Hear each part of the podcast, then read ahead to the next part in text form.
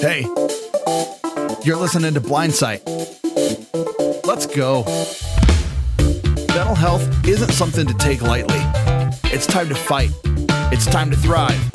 Let's do this. All right. Welcome to Blindsight. This is a program that's now under the auspices with the new name of Aftersight, and we're delighted to have you listening in. Uh, just a couple announcements. Uh, one is I just made that now look for Aftersight on your computer for, for, on our website and any correspondence or whatever. And we now have a telephone line for giving any feedback, asking any questions, getting a hold of any of us. It's uh, 720 712 8856. And you can reach us also with our uh, feedback line uh, at uh, aftersight, aftersight.org. So much for the announcements. And now I'm really pleased to have as our guest uh, Charlie Kramer, who is a disability life coach. That's right. Charlie, welcome, welcome to Blindsight. We're glad to have you aboard. Well, thanks for having me. I'm I'm excited to be here. Great. Well, the the first question, of course, is on people's minds is, oh, what's a life coach?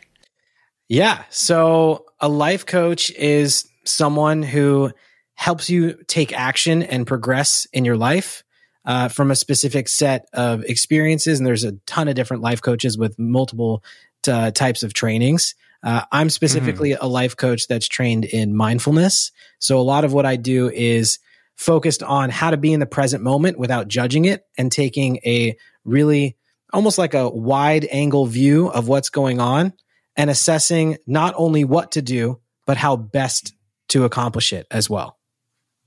Great.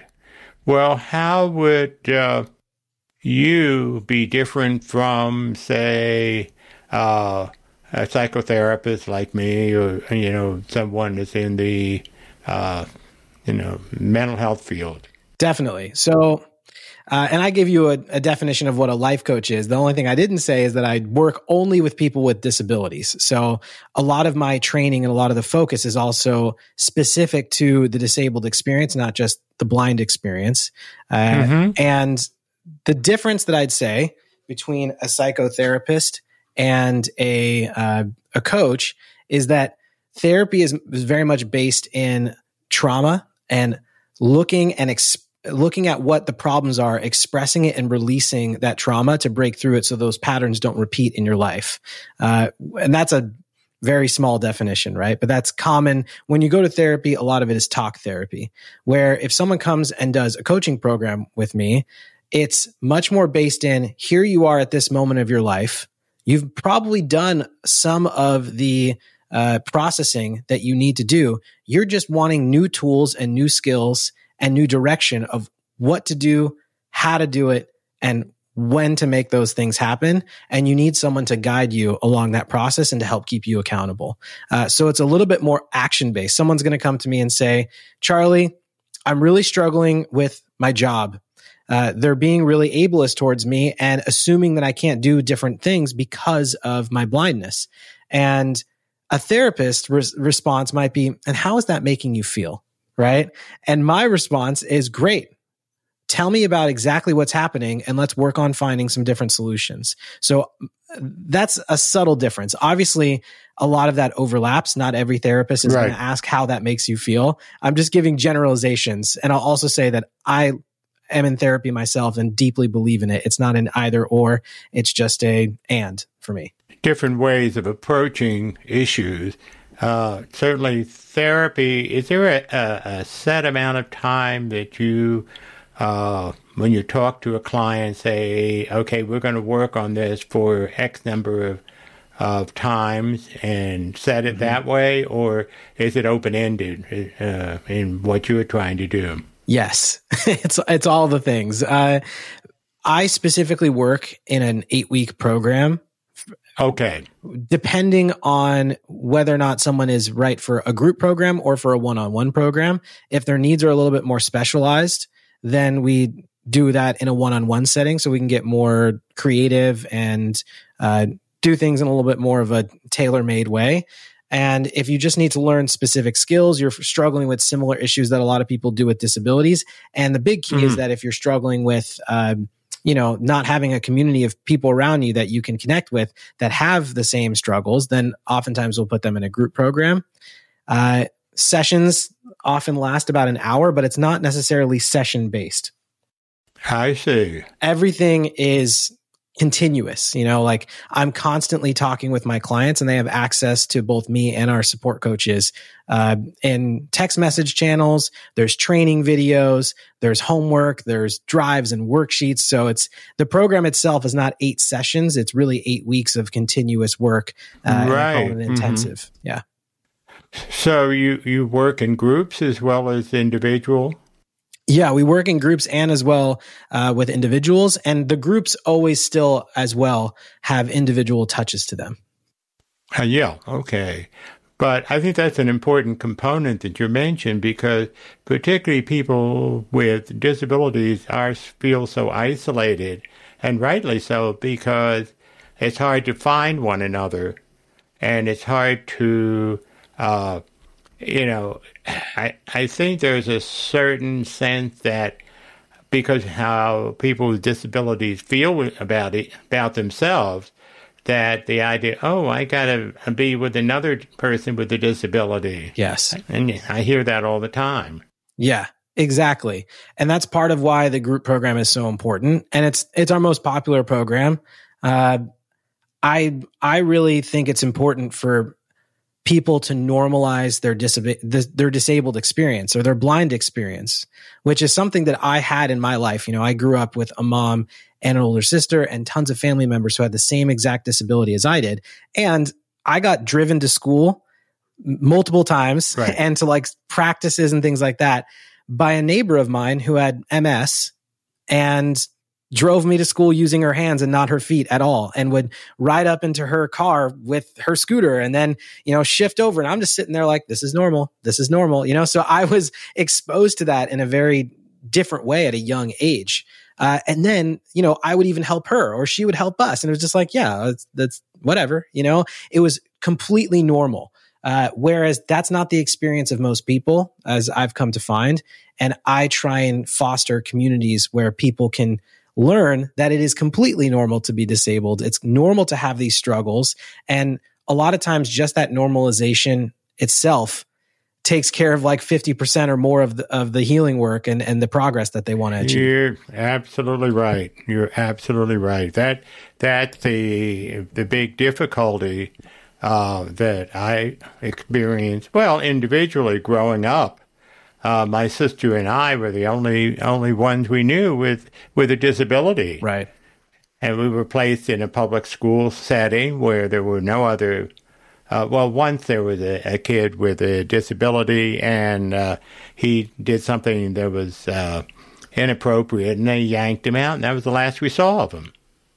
Yeah. So we we really feel unique, and that feels awfully uncomfortable for kids.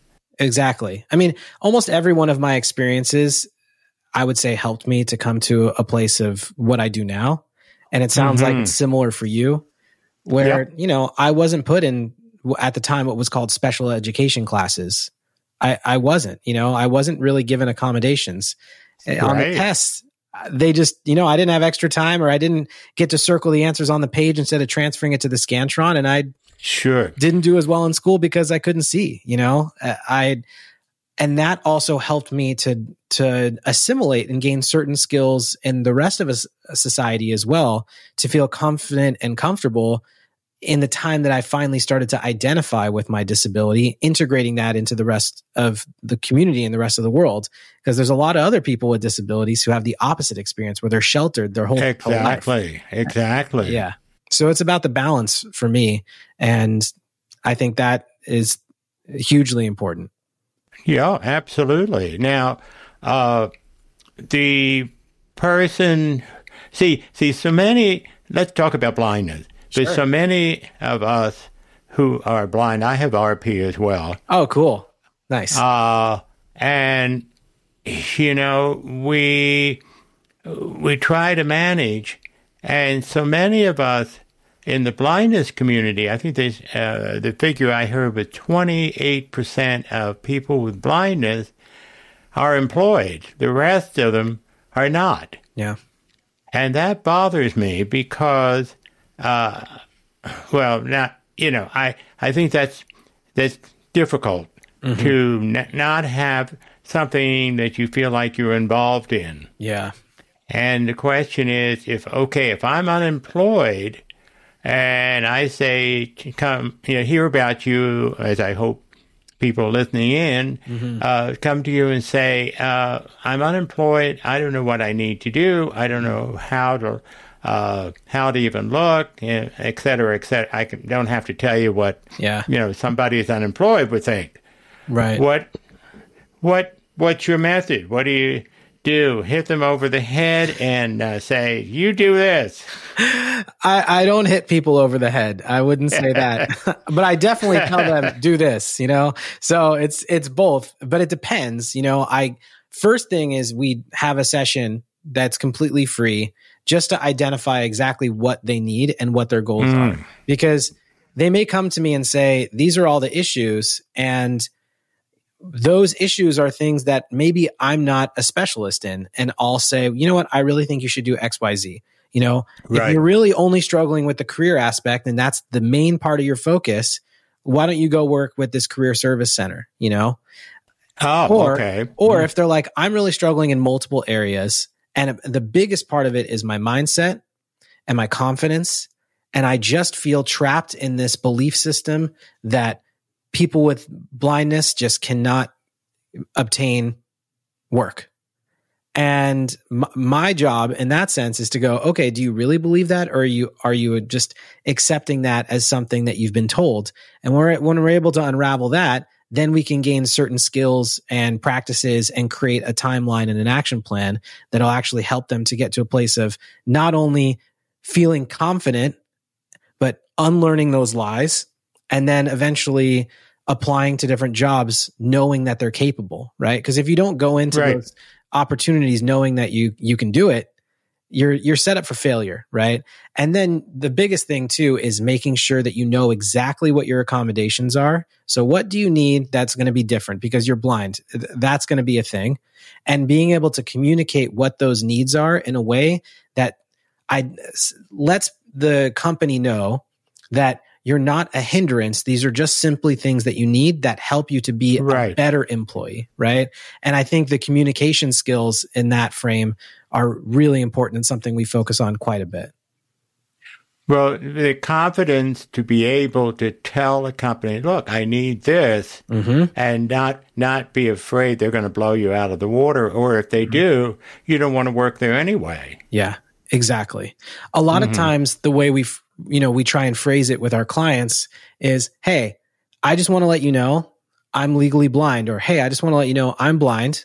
Uh, it doesn't have an impact on the quality of my work. And it does mean that I do things a little bit differently. And I wanted to be transparent and let you know. And then you tell them how you do those things differently. And then you say, also, that means that I would need a few accommodations. They don't cost anything, uh, but they're just here to help me throughout throughout that. And I wanted to be transparent with you. Also, I just want to reiterate: it does not impact the quality of my work. It only helps me to be an even better employee. And I trust in you as my employer. And I just wanted to talk to you about that and have an open conversation. If you come at it with that kind of confidence and remind them of those Right. things, I'd say 90% of the time plus, you're going to get good results. Sure, you're not going to if you come off ashamed, Yes, you're not going to get it. They don't want anybody who's ashamed of being who they are. exactly. but they may may be very hesitant. But if you can explain, oh look, this is what I need, and it's simple, and in fact, it's you know it's required by law, though you don't want to say that to them right at that point. no, But- not necessarily at the at the time, but it's a good resource if you need it. You know, right, exactly, exactly. Yeah. I find that too often people with any type of disability or blindness, they they walk into that scenario and go, "Hey, uh, I, I, don't know. I feel a little uncomfortable telling you this, and if it, if it's a no, like I totally understand. Right, don't worry. Right. I don't want to be a nuisance. yeah. And uh, um, so I just need to do things a little bit differently. Like I use JAWS on my computer, and that's about this much money, and I, that would be able to help me to do the work. But I don't know if I could do it without it. But again, like if I can't, don't worry about it. Like eh, if you're presenting it with that level of nervousness and and also you're offering them the choice well you're giving them the power to say you don't need it you already told me it's okay when the truth of the matter is that you do need it and it's not a big deal right. don't make it a right. big deal you also don't have to go to the extreme as like i need this or i'm quitting you know like it's it's it's a balance it's a balance yeah yeah and and i think that companies are willing especially in this very uh, uh, this labor market, which is very tight right now. And this is what, you know, I'm seeing as a, a real opportunity if we can get uh, people with disabilities to get over that hump of, of fear of rejection. And, you know, there, there are things that people, that people with disabilities can do that other people don't know it, but we have to tell them. Yeah, Exactly. And we have to, and we have to, tr- to trust. I know somebody, uh, when I first thought about becoming a counselor, uh, someone who was a psychiatrist laughed. And, you know, I was a little offended, as you can imagine. And, you know, I've got a master's degree now in counseling psychology, and I've been doing this blind for 30 years. Yeah. So, and probably a lot you know, better than people who are sighted too, you know? Yeah.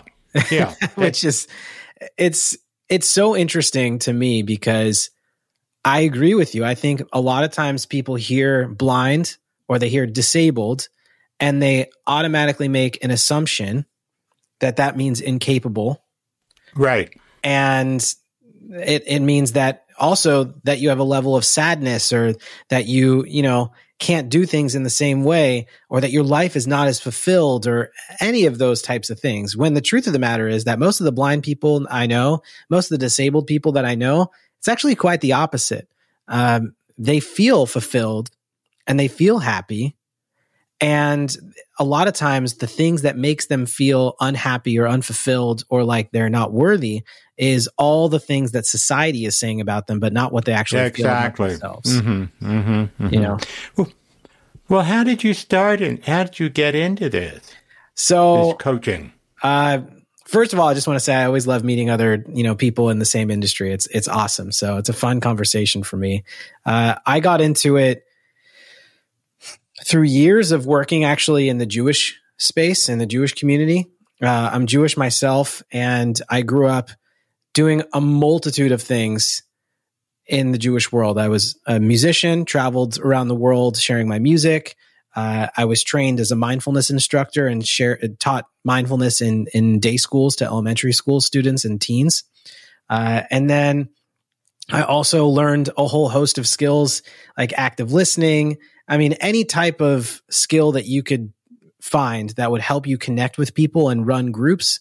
Like I worked as a camp counselor, uh, overseeing different camps. So all this type of experiences were what I thought I wanted to be doing. And I was basically a community leader.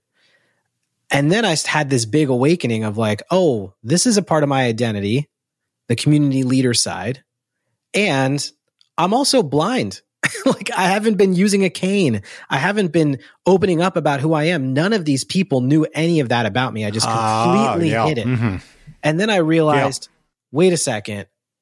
I want to be working in this in this other community. I want to I want to be in a space where I'm surrounded by my people because I always felt this level of like emptiness that I couldn't really describe. And the emptiness was that I wasn't connecting with f- my full self. Right. So that took me down a path of retraining, right? Learning new skills, reconnecting with the disabled community, with the with my blindness, with the blind experience, uh, and eventually retraining and re like repurposing some of the skills that I've learned and new skills that I've learned into helping people with disabilities to break through those barriers that they feel to be able to live a life that they're truly happy with and truly proud of. Now, what uh, what I experience uh, uh, from other people is the fear that oh, if I go and follow what I is my dream, uh, and I fail, that I'm going to feel terrible. Right. And yet, that's exactly what they need to do: is to follow their dream and and give it a chance. Mm-hmm. And see, you know, you and I agree that uh, we may like the idea of driving an 18 wheeler, but I don't think that's a good idea for either one of us. It's a very bad idea, I'd say. Yeah. yeah. Sounds fun, though. If anybody's willing to let me drive their 18 wheeler on an open road when no one's around, I would do right. it for five seconds. Yeah, absolutely. You, absolutely. There? But give us a call. Uh, just for a few seconds. Yeah. Uh, yeah, I don't even have the idea of doing it. it just sounds so off the wall. I'm, i use that as an example. But the thing yeah. is, we don't know until we try. Mm-hmm. And but every but so many people are so afraid of failing that they don't try, and then they're in in essence failing. Yeah, and, and that's regret, right? When yeah. you don't act on your dreams because you're afraid of failure that turns into regret. And the last mm-hmm. thing that you want to do, that's why there's that famous movie about, you know, the bucket list or this idea of the bucket list, right? I gotta, right. I gotta do all these things that I promised I would do before I die or before, you know, and then you get this like feeling of like, I gotta do it now, right? Mm-hmm.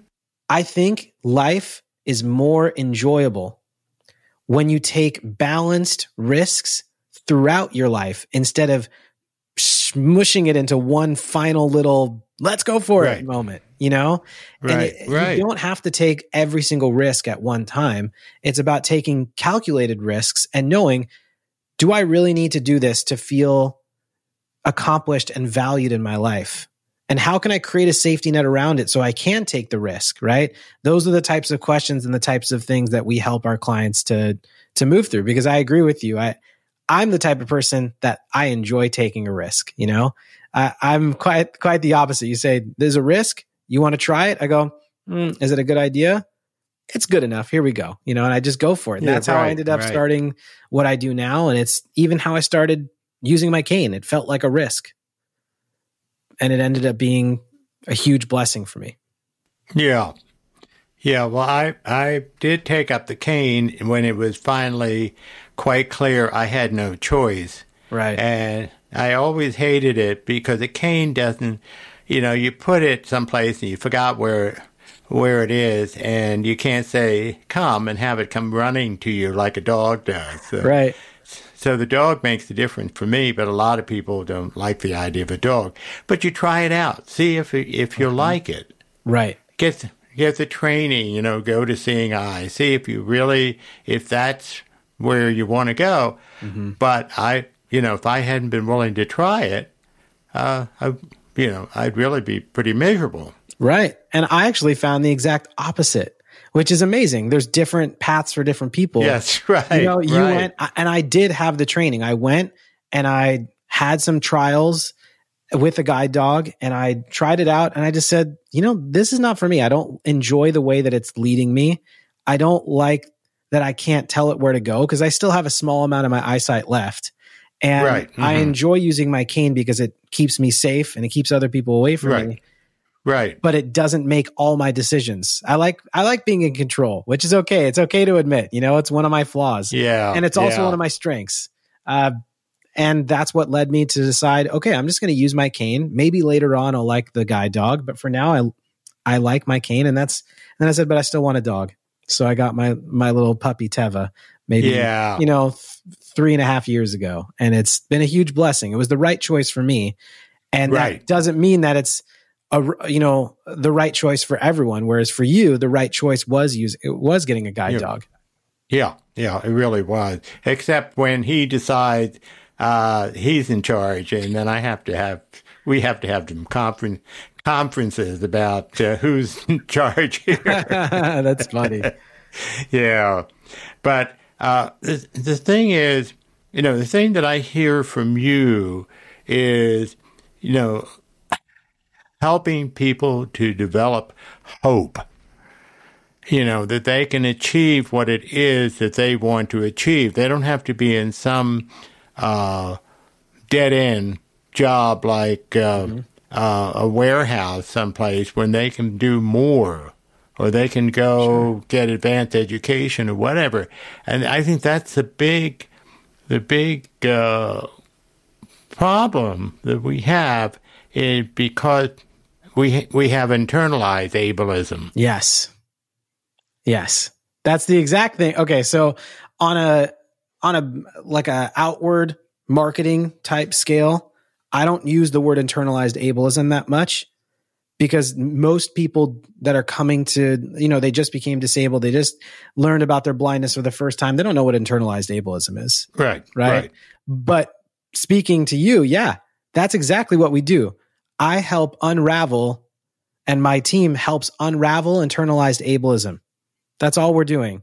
The, the ableism that was given to them by society that they, that our clients then decided, oh, that's true, even though it's not, right? We help them to unravel it and learn how to combat it in healthy ways with healthy routines and healthy patterns and healthy uh, skills, all through a, a lens of mindfulness so that they can live their life based on what their truest desires are rather right. than living their life on what their fears are telling them they shouldn't do. That's right. That's yeah. right. And uh, how, uh, what age limit do you uh, provide coaching for? Is there a limit of how old somebody has to be to, or um, either young or old? Yeah, to come so to you for coaching. Every now and then we get a teenager, you know, which is awesome. Uh, mm-hmm. If they're under the age of 18, we always, you know, work with their parents at the same time because uh, a lot Good. of the issues that are connected are connected with their parents. So it's kind of like a you got it. like a little group in a sense. You know, there's sessions that we do with the teenager, and then there's sessions that we do with the with the parents, uh, mm. and everyone is involved in that. But the kid, the teen who has the disability, has to be the one who wants to do the work. Right. That's a big thing. If someone comes up, comes to us and says, "My son's really struggling to accept their disability. It's hurting their lives and they don't see it. Can you please help us?" I say, "I would love to try to help you, but unfortunately, if your son doesn't want to do the work, they just need more time and that's okay." You know? Right. And everyone's on their own timeline with it. Uh, and then we, mm. you know, mm. we've worked with people in their 70s before, but I'd say the majority of people we work with are anywhere from 20 to 45. I see. Okay.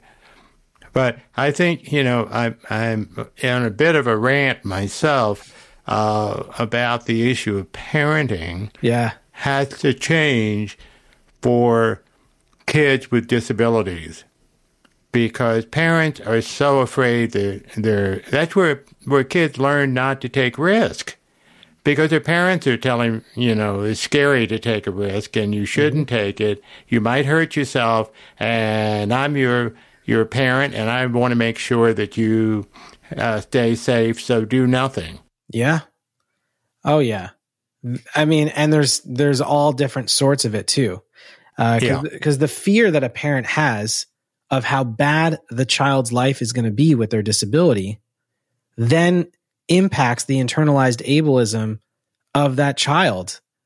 So absolutely, if, if you're constantly f- fearful and oh my god, I'm so I, if you tell your kid, we know it's going to be so hard and there's going to be really hard moments and we're always here for you, and that's all that you say, then your kid's going to grow up thinking that their disability is the worst thing in the world, right? Absolutely, and absolutely. I I recommend saying your disability is going to be an amazing part of who you are, and we love that you're disabled. And we know that at times it's going to be really challenging, and we're here to support you with it as well. The balance. Yeah, I think that's a good word, balance. Mm-hmm. Maybe this is a very broad question. What do you think needs to happen? You know, how can we, you know, you know, if if you and I were have a uh, red cape and a blue union suit and come out and you know the phone booth to change, what has to change? Is there anything, is it just individuals as opposed to the whole uh, world that uh, someone with a disability comes mm-hmm. into. Mm-hmm. How do you like that? I love it. Uh, it's it, it basically goes into my whole philosophy because, in my experience, the entire disabled community is so focused, and rightfully so, on how the world and how society treats people with disabilities and how inaccessible the world is, which is just a fact. And that does need to change. And if we're constantly focused on the outside and we don't gain the necessary skills, self worth, confidence, self advocacy, boundaries, if we don't gain all those tools, then how are we going to stand up for our ourselves when we face that inaccessibility? And and beyond that, how are we going to stand up and actually create change in society and throughout the whole world? And I'm a big believer that it starts on the ground level with you. So mm-hmm. if if you don't know how to solve your own inaccessibility or to work through those different challenges, then you're going to have a really hard time trying to solve it with, you know, huge societal challenges. And to me, that's what we're trying to do. We're trying to help people to work through their own issues, to gain their confidence, to gain the self advocacy skills, to gain the skills in how to set and hold healthy boundaries so that they can show up and live a life that they know is in design with how they want to live. And then if they choose to, right? Because it's not a responsibility of every person with a disability, but if they choose to, they can then take those skills and start using them for broader worldwide or societal wide advocacy as well. Because both things I believe need to change. Does that answer mm. your question? Yep, that sure does. Okay, and, good. and I, I couldn't agree with you more. It is a it is a question. I, I think it does start with us. It does. Uh, but more than that, we just have to be aware that there's going to be pushback all over the place. But that's that's the way life is. It is. And you know, nobody's going to suddenly uh, say, "Hey, you've got the message, and I will follow it." No, they say, "Oh, you're you're blind, or you're or whatever your disability is." and uh, you know, we think we're you're the wrong path to follow. Well, mm-hmm. we can convince people if we believe in ourselves. Yeah. Exactly. That, that's the big piece. And we have to, that means undoing some parental uh, mishandling, if you will.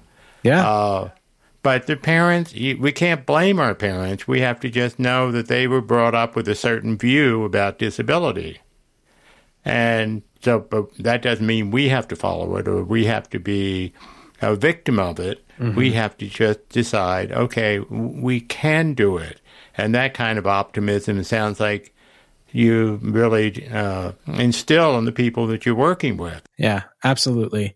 And for me, I I try and well, I don't even try. I don't look at it as like a positive mindset or an optimistic mindset. I actually look at it as a realistic mindset because mm-hmm.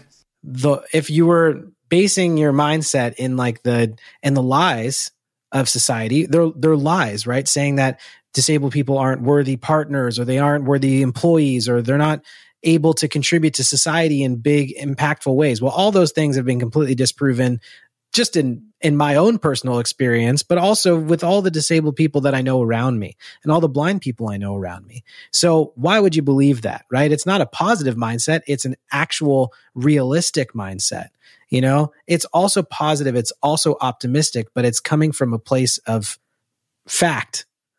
And when you look at it as factual and the truth that you are capable rather than you're optimistic that you're capable, that's a whole oh. different energy.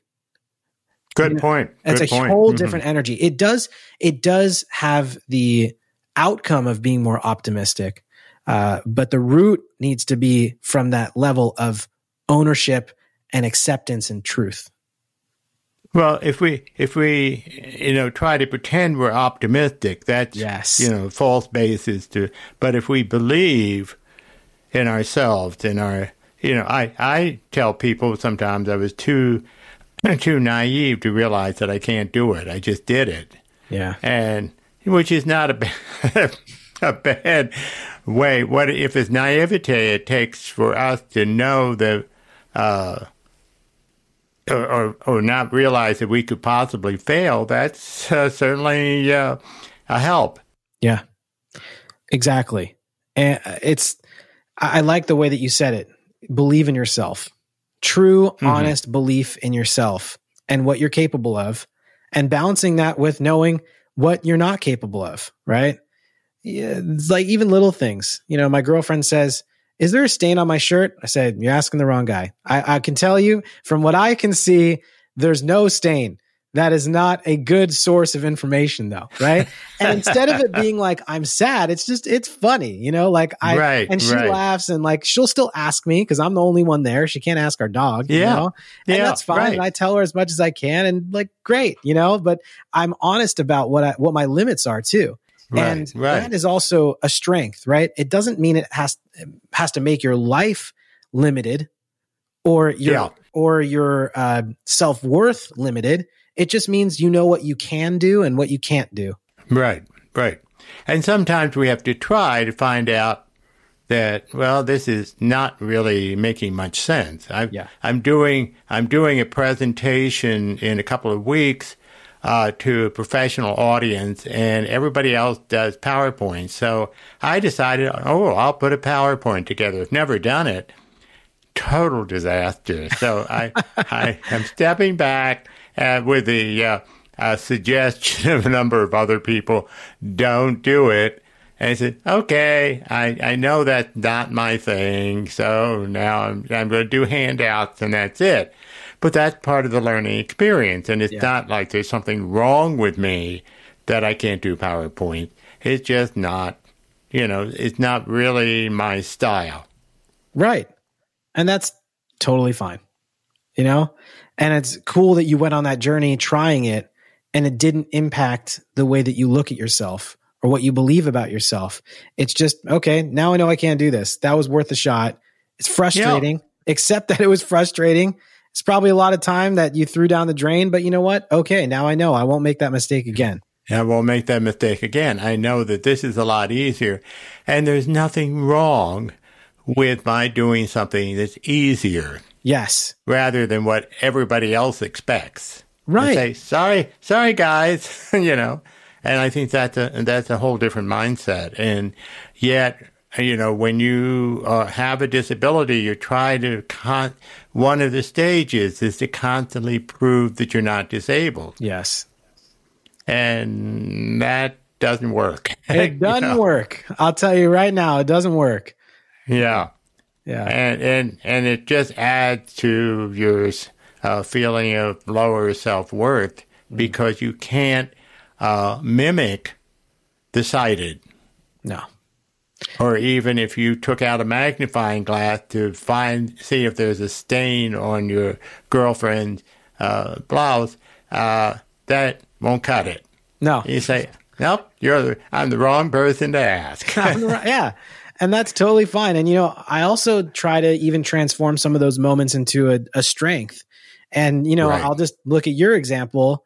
You're presenting at this conference where all these people are going to be using PowerPoints and you're going to be blind and you're going to go up there and you get to say, uh, you all created PowerPoints, but guess what? You get to experience it how I do.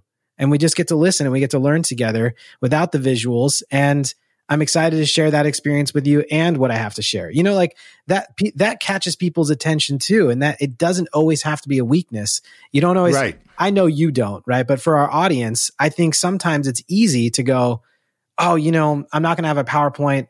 They're not going to like my presentation as much. right, Where right. the difference is they're going to go, that was a memorable presentation. Did you see the guy who was super brilliant, had so many amazing things to say, was also blind, and he didn't use a PowerPoint? I didn't feel like anything was lost, right? That's the likelier Right. outcome.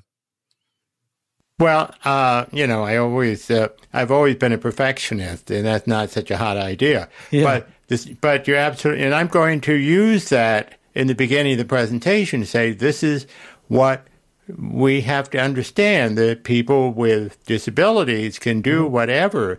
It just uh, means uh, we need to do it differently, Yes. and it is, doesn't mean that it's any less. Yeah. I always teach that whenever I, I specifically when I go to schools and I speak at schools, uh, with kids, I always say, being disabled means I have to do things differently. Is different always worse? And their automatic response is no, right? Different is not always worse. Different oftentimes even means innovation. Yeah. It means mm-hmm. opportunity and learning. You know, we didn't learn that the that the world was uh, you know a sphere by continually thinking that it was a, uh, a you know a square or flat and not challenging right. the idea right we did things differently and sometimes doing things differently gives us the you know not the results that we want it can be frustrating and other t- but eventually it gets us to a new exciting opportunity and a new place boy uh, talking to you really uh, helped to uh, make me feel energized. I really appreciate your uh, your input. And uh, the question is, how can someone get a hold of you to uh, talk to you about being coached? Sure. So, well, I'll also th- say thank you. I, I've loved talking with you too. It's been a great just experience and I feel energized as well. So thank you. Uh, Great. Best way to get in touch with me is to is two ways. You can go to my Instagram, which is just Charlie Kramer Vision, uh, Kramer with a K, like Seinfeld, or right. you can go ahead and go to my website www.charliekramervision.com. Pretty similar. If you look up Charlie Kramer Vision, you'll find me. Uh, is that and, one word? Yeah, it's all one word. Charlie Kramer Vision, and if you go ahead and do that, You'll also be able to go on to my website, take a look, book a, an intro call, which is completely free. If you just want to talk to someone, we'll hop on a call for about 30 minutes to an hour just to connect, see what you're going through, see what the struggles are, see what the goals are, see if we can help close that gap. And if we can, we'll start working with you. And if not, we'll lead you in the direction of someone or something else that is going to be a better fit for helping you to close the gap. So it can only be a positive experience. And I, absolutely, I encourage, you, I encourage you to give us a shout. Yeah. Well, Charlie, I really enjoyed this. I thank you for being on the program and certainly ask that you uh, keep keep in touch with us. Awesome. And we're, we're uh, what we hope that AfterSight will be able to put up a resource list uh, that people can access. Uh, mm-hmm. It's kind of on hold for a number of reasons, but we're looking to put out a resource list so people can go to our resource list and and find the names of people to contact for different things. Yeah. So. Uh, that'll be in the future, but certainly a real pleasure to have you on board. A pleasure to and be for, here.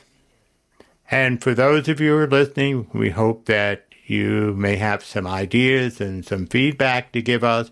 Remember, you can call at 720 712 8856 or send us a, an email feedback at aftersight.org and uh, we'll uh, we will read them. We'll uh, uh get back to you. And so this has been uh, bill lundgren at blindsight with the guest Charlie Kramer, and we look forward to being in touch with you again.